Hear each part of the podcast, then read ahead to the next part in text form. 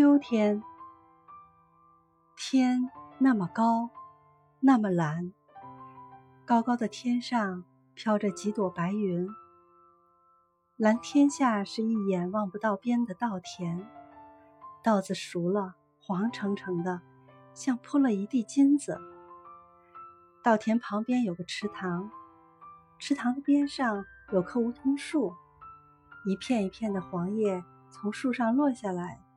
有的落到水里，小鱼游过去，藏在底下，把它当做伞；有的落在岸边，蚂蚁爬上去，来回跑着，把它当做运动场。稻田那边飞来两只燕子，看见树叶往下落，一边飞一边叫，好像在说：“电报来了，催我们赶快到南方去呢。”